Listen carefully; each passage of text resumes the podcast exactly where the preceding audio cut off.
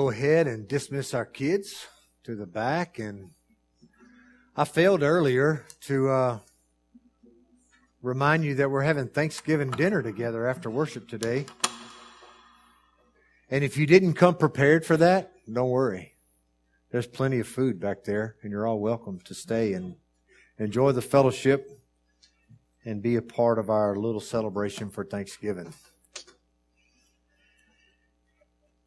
That is not the right passage right here.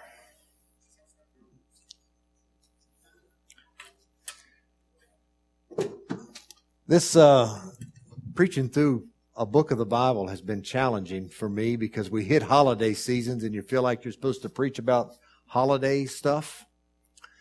And but I refuse to do it. We're gonna trudge on through Mark. Although it hasn't been drudgery for me, this has been a great year for me, really, to preach. I've enjoyed this so much, and we're approaching the end, but we're not nearly there. So much happens between now and then. But we're to the place where Jesus is praying in the garden. And this is one of the most dramatic events that's really recorded in the Bible because of just how all of this goes down. And we see some things. There's a lot of contrast that we can find in this passage that helps us better understand who Jesus is, better understand how the world or the unbelieving world works in the culture that we live in, and just who we have to be as followers of Jesus and disciples of Jesus. There's some things that we need to be doing and some things that we should not be doing. And all of this is kind of laid out in this passage in dramatic form. First of all, this whole scene happens at night. And that is a significant thing because Jesus reminds us on three occasions before this just how everything that is unseemly, sinful, happens in the dark, but the light's coming and exposes everything to the light. And then everything will be known because it's been done in the light. He also says to his disciples that you are the light of the world. Ouch. So if the darkness is ever going to be exposed for what it is, good Christian people that are followers of Jesus have to be the light. That's one thing that we learn in this. Okay, that's very important. This whole scene happens at night. The other thing that happens is there's a lot of chaos that happens at the end of this story, but there's also some uncertainty that's happening at the beginning. The uncertainty is happening with the disciples. In the end, the chaos is happening with the disciples and the mob that comes to arrest Jesus. So in the midst of this darkness, chaos is prevailing, uncertainty is prevailing, but the one constant that is in control and at ease with everything that's going on is Jesus, which should bring great comfort to us. For those that follow him. No matter how dark, no matter how chaotic, no matter how unsure, there is a constant that remains always, and it is Jesus. So let's look at this. Beginning in it's chapter 14, and beginning with verse 32.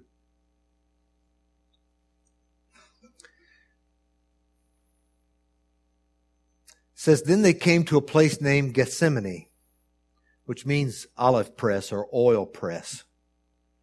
And he told his disciples, sit here while I pray. He took Peter, James, and John with him, and he began to be deeply distressed and troubled. He said to them, I am deeply grieved. I want you to hear how the Greek. You may have a note at the bottom of your page. I want us to get this because this is so human of Jesus. It says that my soul is swallowed up in sorrow. You hear that? My soul is swallowed up in sorrow to the point of death, he says. Remain here and stay awake. He went a little farther. Matthew describes it as about a stone's throw away. Fell to the ground and prayed that if it were possible, the hour might pass from him. Now, Jewish people they prayed like this. They opened themselves up completely to God and everything. But here Jesus is flat on his face praying. This just adds to the agony and the depths of sorrow that he's in at this point. This is a very human moment for Jesus. He says, Abba, Father, all things are possible for you. Take this cup away from me.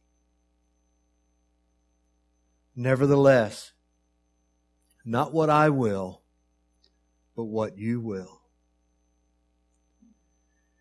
Then he came and found them sleeping. And he said to Peter, Simon, are you sleeping? Couldn't you stay awake 1 hour? Stay awake and pray so that you won't enter into temptation. The spirit is willing, but the flesh is weak. Once again, he went away and prayed, saying the same thing. And again he came and found them sleeping because they could not keep their eyes open. They did not know what to say to him. Then he came a third time and said to them, Are you still sleeping and resting? Enough! The time has come. See, the Son of Man is betrayed into the hands of sinners. Get up! Let's go. See, my betrayer is near. While he was still speaking, Judas, one of the 12, suddenly arrived. With him was a mob with swords and clubs from the chief priests and the scribes and the elders. His betrayer had given them a signal. The one I kiss, he said, he's the one. Arrest him and take him away under guard. You see how Judas has taken control of this whole thing? He's the one giving the signal. He's the one telling them what to do. He's giving direction because he's the one that has the power right now. And the one that always has the power in the dark has control.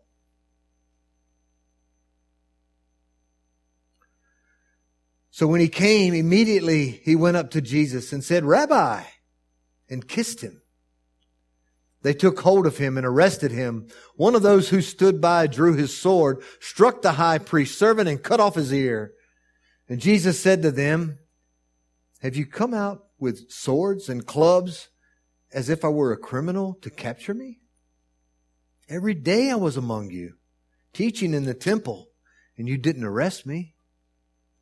But the scriptures must be fulfilled. Then they all deserted him and ran away. Now a certain young man, wearing nothing but a linen cloth, was following him.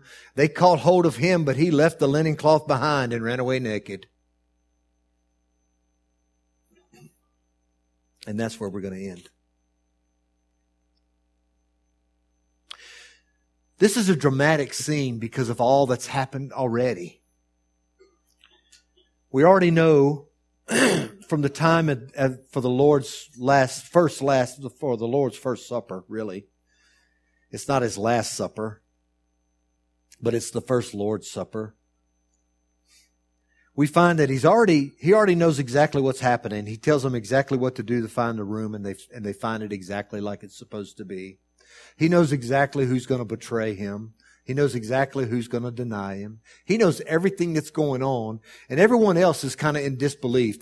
Jesus intentionally, by what he knows, puts everyone else kind of at an uneasy state. They really don't know what's happening next in their lives or the lives around them. But Jesus knows.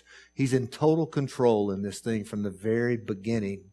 And they get to the garden, and we don't know how many people followed him out to the garden, but he tells all of them but 3, stay here while I pray. And the idea here is so that he could have just one last moment here in peace so that he could pray to the Father. So he asked everyone else to kind of keep watch And we don't know what they do. All we know is that suddenly this group shows up to arrest Jesus. So we can assume that they didn't do their job either, or else there would have been some warning given to Jesus. Wait, they're coming. But that didn't happen. We can almost assume that everybody's asleep but Jesus. So he tells them to wait, and then he tells Peter, James, and John to come on with him. And he tells them, I am... What does it say? My soul is swallowed up in sorrow. He's telling his closest friends on earth the pain that he is in over all of this. He's needing someone to stand with him and to stay awake and to pray with him. He needs to know, I think, in a sense that, is what I'm doing worth it? And at least three of my closest friends will reassure me that it is worth it, because they're going to stand with me and they're going to pray with me and they're going to stay awake and they're going to be good. At least these three guys. So he goes a little farther away because he does truly want time just with him and his Father. He wants time with him and God. And what does he say to him? Abba. It's an Aramaic word. It's the same thing as says daddy. And the emotion behind that word. I know that Bob Carroll's my father, but I know more that he's my daddy. I call him that when I call him on the phone. Hey, daddy. I know what that word means. And Jesus is praying at Daddy, Father, the one with the power, the one that can make anything in the universe happen the way that you want it. With just a breath, you can make this happen. And he says, take this cup from me. And this is not just any cup. This is the wrath. Jesus has already spoken 3 times about this too. The wrath that is going to be poured out, the cup of his wrath. He tells James and John, you remember? They want to sit at his right and his left. And he says, are you willing to drink of the cup that I drink? Oh yeah, we're willing to do it. He says, well, you will. But he says, please, if there's any way in the world, is there another way for all of this to happen? Do I have to suffer the loss of you? Do I have to suffer the loss of my human life? Do I have to do all these things?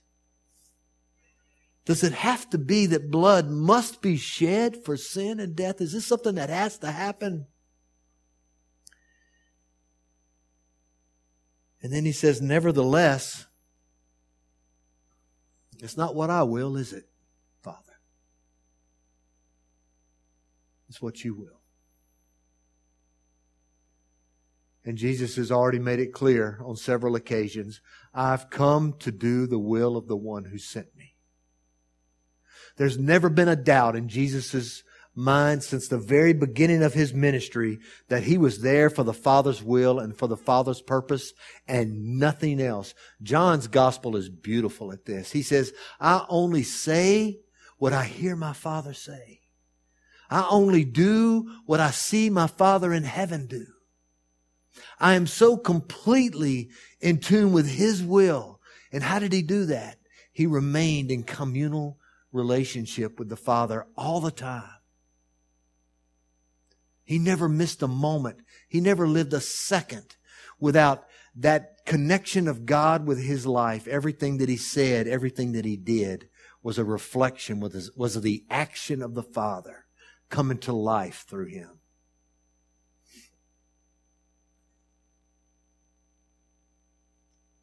But what are the disciples doing? And that's us, by the way. I hear a lot about how dark the world is today. People love to talk about, Christians love to talk about how dark it is. Oh man, we live in such a dark, evil place. The world's such an awful place. There's this going on. There's that going on. I could stand here for 20 minutes and recite all that's wrong in the world. And you all would say, yeah, that's right. That's what's going on. But the chief thing that's wrong in the world is that the church was asleep. These guys were asleep. When Jesus gave them one imperative, or he gave them two imperatives. First of all, he said to remain here. It was an imperative. It's an imperative language, meaning this is what you are to do. You are to remain here and you are to stay awake. Two things. That's all they had to do was remain in this place where I've placed you, where I've asked you to be, and then stay awake with me. But yet Jesus comes back the first time and he calls out Peter. Oh, Lord, if they were to remove Peter from the Bible, I don't even know if I'd believe.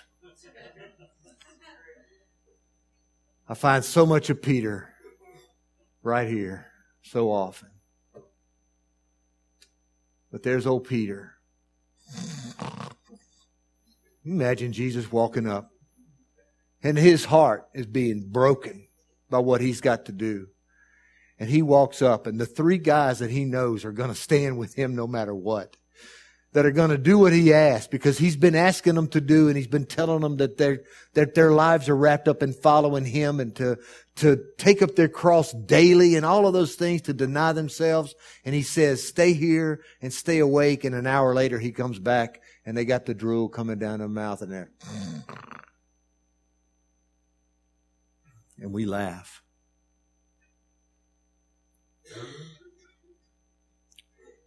And he could come back right now, and he's going to find the same thing going on in our lives.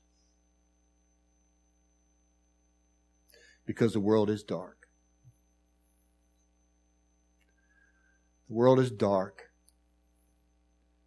And he said, we're the light. But if you're asleep, you're not the light. So he comes and he tells them, can't you stay awake an hour? Then he tells them to stay awake and pray. Imperative language. You must stay awake and you must pray. And now he gives them a better reason. Not because I need you. Not because I need your human companionship in my darkest hour. Jesus has put that to bed. He is now at the place where he needs to be. He says, you stay awake and you pray so that you won't be brought into temptation. What was the temptation? The temptation was the very thing that follows after all of this, really. He says, the spirit is willing. He's saying to them, your spirit is willing. I know your heart. It's willing, but your flesh is weak. And unfortunately for us, there's no way to separate who we are from who we are. You cannot separate your spirit from your flesh. And Jesus is saying, if you want to accomplish anything in this life, you've got to make sure that your spirit and your body is aligned in the will of God. I've been praying that for an hour, and I can tell you what, I'm ready. Jesus' spirit and Jesus' flesh was on one mission. And he's calling his disciples to that same thing. It's like this. He's saying, I know you love me, but you don't have the strength to love me. Can you imagine that? I know you love me. I know what your spirit is. But if you don't give this flesh some attention, meaning this, if you don't give some attention to the worldly values, the worldly motivations, the worldly principles by which you live that are going to bring you to a place of slumber. If you don't give attention to those things and get those things straight and in line with your spirit or the life that you want to live with me, then you don't have a chance. And that's true for us. The spirit may be willing. We may be sitting here right here today. Kumbaya, I love Jesus. Jesus loves me. This I know, for the Bible tells me so. John 3:16, for God so loved the world that he gave his only begotten Son, that whosoever believes in him should not perish, but have everlasting life. I believe in Jesus. I know that I'm not going to perish. I know I'm not going to die and go to hell when I die. I'm going to die and I'm going to go to heaven when I die. And if that's all that there was to it, wouldn't this be a kumbaya moment? But guess what? The world is dark. It's a dark place, and chaos ensues out there each and every day. And God has placed in us the light of His Son, Jesus, who has overcome the darkness. He goes off again and he prays again, and he comes back and he finds the same thing going on. They're asleep again, and he goes again, and a third time they're asleep. And he says, look, just forget it. You're going to have to go through this the hard way. He says, enough of this. The time has come. My betrayer's here. And then real chaos breaks out. See, this is how the world is. The church is asleep. Because things are not getting any brighter in the world. Are they? No. This is what's remarkable right now, even in the church. I want you to listen close. Those of you that kind of are on the margins. Marginal people that, I attend 6-8 times a year, maybe. I believe in Jesus, but I haven't really done anything for Him lately type of thing, okay? Y'all are leaving the church at an astounding rate. Like 3% a year of the church leaves, and it's made up of these folks that are kind of, sorta, not sure who they are, not sure who they want to be, just kind of been asleep through all of this. And then they leave one day and they say, you know what? I just don't know if I can go back to that, and I'm never going back. Sleepy Christians leave the church and they never come back. You know how many of them have left in the last decade? 34% of the total population of the church in the United States. Over a third. So people are asleep, they leave asleep, and they stay asleep. And the world just keeps getting darker and darker and darker. And you want to know why? Because there's less light. Isn't darkness the absence of light? Is that what that is? I'm not a physicist. I don't even know how to spell it. But that is the truth. Darkness is the absence of light. And so if the world is getting darker, it only means that there's less light. That's the way I understand it. And we're the light. See, those that are coming after Jesus, they're not asleep. They've stayed up all night planning what they're going to do. They haven't only stayed up all night. Judas left. He left that meal and he went straight to where he knew he could get his 30 pieces of silver. And he said, this is how we're going to do this. I've got it all worked out. Just let me be in charge. I know exactly how this is going to go down. They're meeting at the upper room. Well, they go to the upper room and they're not there. And he says, well, there's only one other place they can be. They're in the garden. He said, this is what I'm going to do. It's going to be dark. You won't be able to see, but I'll be able to see. I know who He is. You don't really know who He is. I know who He is. I've been around Him a lot. I'm going to go up and I'm going to kiss Him. And you'll know that's the one that you take.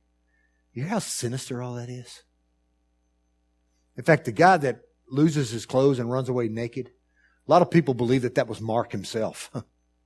Because in Acts it says that the church met, the early church met in Mark's mother's house. And some people believe, they speculate, it's a nice story, that Mark saw him come to the upper room and realized that they weren't there, so he gathers up a sheet and he runs out the back door to go warn them that the crowd's coming, but he doesn't get there in time. He gets there late and winds up losing his clothes in the process. I don't know if that's true or not.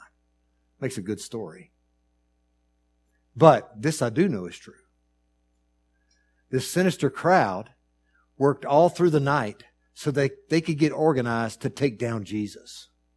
And if you don't think that there's a crowd out there in the dark of night trying to take down Jesus, then you haven't had your eyes open for very long in this world. Now you can either be like the disciples that were asleep and all of a sudden are astonished by what's happening. All of a sudden this crowd appeared. How does that happen? A mob all of a sudden appears? You know why a mob can all of a sudden appear somewhere? Nobody's paying attention. They're all asleep. Nobody's paying attention. And so they show up And they take Jesus in the middle of the night because they're organized and they're awake. There's none of them sleeping.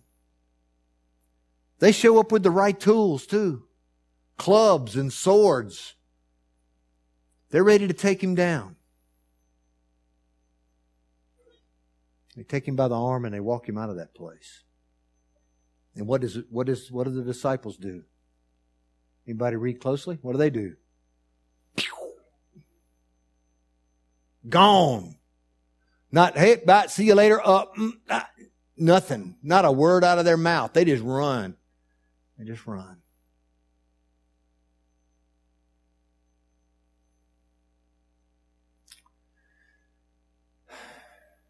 Isn't that sad? It's a sad story.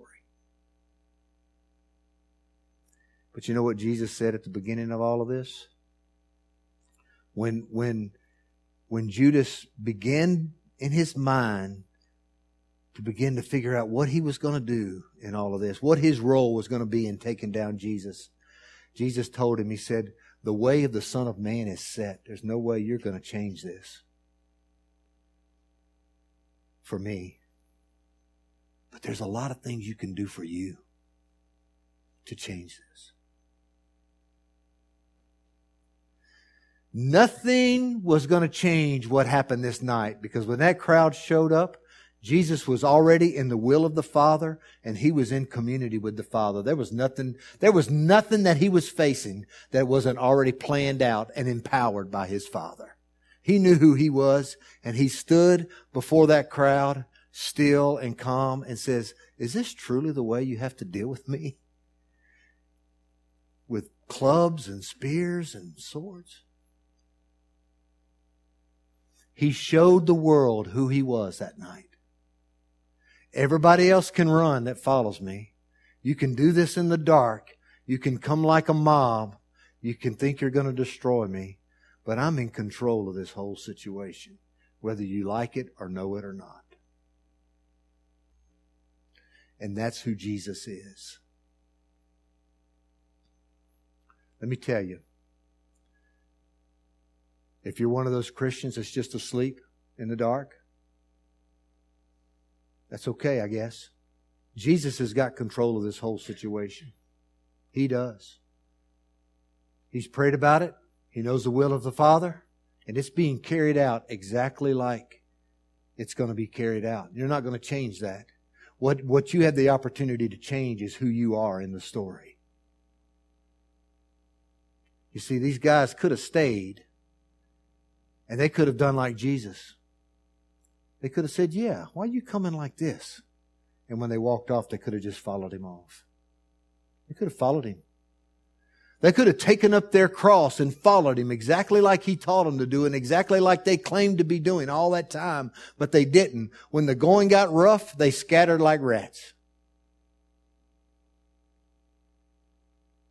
And I wonder what the church is going to do when things just continually get worse in our culture. Are we going to just talk about it? That's not going to help anything. Are we going to scatter in the face of this kind of thing? Or are we going to do the one thing that we know that we can do and do well, and that is to just follow Jesus? Just follow him. That's all he said do. From the very beginning till now, all he has said to do is, look, just follow me. Whatever happens after that is going to be okay if you'll just follow me. If you've got to say something to somebody, don't worry about it. I can tell you what this is like. My Father says it and I say it. If you need to say something, just have your ears open. Whatever he says, you say. Didn't he say that earlier? Yeah, back in chapter 13. Do you remember all of this? He's prepared them for this very time. And often now, so many of us have got to figure out, well, what way can we, I don't know, be relevant to people so that they might come to Jesus by this means or that means? Let's just follow Jesus and be the church. Let's just stay awake and pray. And then let's follow the will of God in this. How about that? Let's see what will happen then. It's not going to change anything other than the way that we are in the story, who we are in the story. And you know what? That matters a great deal to the one who has given his life for you. It matters. It matters. It matters who you are in the story. Because God's got this 30,000-foot view of life. He sees the whole thing. But He's also got this, I'm right by your side view of life.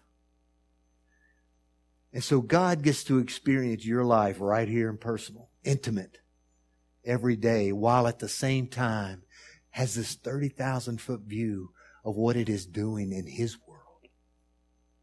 His world. Not your world. Not the naysayer's world. Not the mob's world. His world. That's what He sees.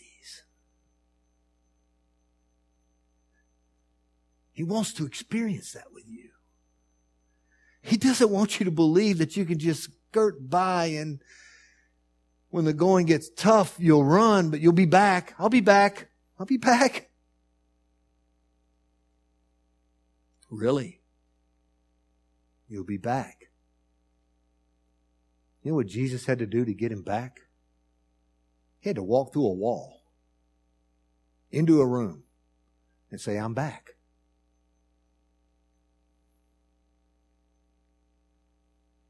See, when we run, we don't ever come back. But Jesus will come for you. He'll come for you. Will you want Him back? You see how this is? We catch ourselves sometimes lulled to sleep, and then all of a sudden our eyes are opened. And we don't even realize where we are. You ever woke up like that? I'm sure you have. You've woke up and you've rolled out of the bed and hit the floor because you thought you were actually walking somewhere, kind of out of it.